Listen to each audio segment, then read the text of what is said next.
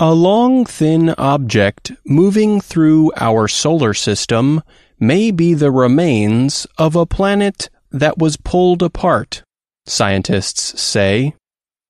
Researchers say the planet was likely destroyed long ago when it moved either too far from or too close to the star it once orbited. The object is called Oumuamua, which means messenger from afar in the native Hawaiian language. A report on the recent findings appears in the journal Nature Astronomy. Scientists have been trying to understand more about Oumuamua since its discovery in 2017. Some have even proposed it may be an alien spacecraft. In the recently published research, astronomers Yun Zhang and Douglas Lin said computer predictions suggest the object was a piece of a planet or planetary building block. The planet might have been torn apart by its star's tidal forces. Oumuamua is the first object from another star system found passing through our solar system. It is about 400 meters long. Its shape, strange way of moving, and lack of dust and gases suggest it is not a normal comet or asteroid.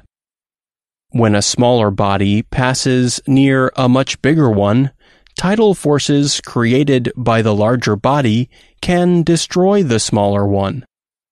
That is what happened when comet Shoemaker-Levy 9 came too close to the planet Jupiter in 1992.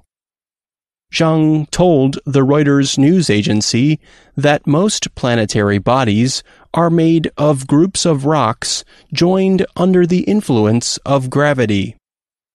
In a way, they are similar to the sand castles that children make at the beach, except that they are floating through space, Zhang said. Their structure can be disrupted when the force acting on the individual sand particle is larger than their mutual gravity, he added. Zhang noted that ocean tides on Earth are affected in this way. Tides result from the gravitational pulls of the Sun and Moon. In space, a planetary body that comes close enough to a star falls victim to its strong gravitational pull. Lin is an astrophysicist at the University of California, Santa Cruz. He said the star that destroyed Oumuamua's home world probably was one tenth to eight tenths of the mass of our Sun. Or it might have been a rare kind of cool and dense star called a white dwarf, Lin added. The study suggests the existence of many objects formed this way. We show the possibility of panspermia carried by these objects, Zhang said. Panspermia is the hypothesized spread of microorganisms or chemicals that support life on objects moving through space. Oumuamua is continuing on its path out of our solar system.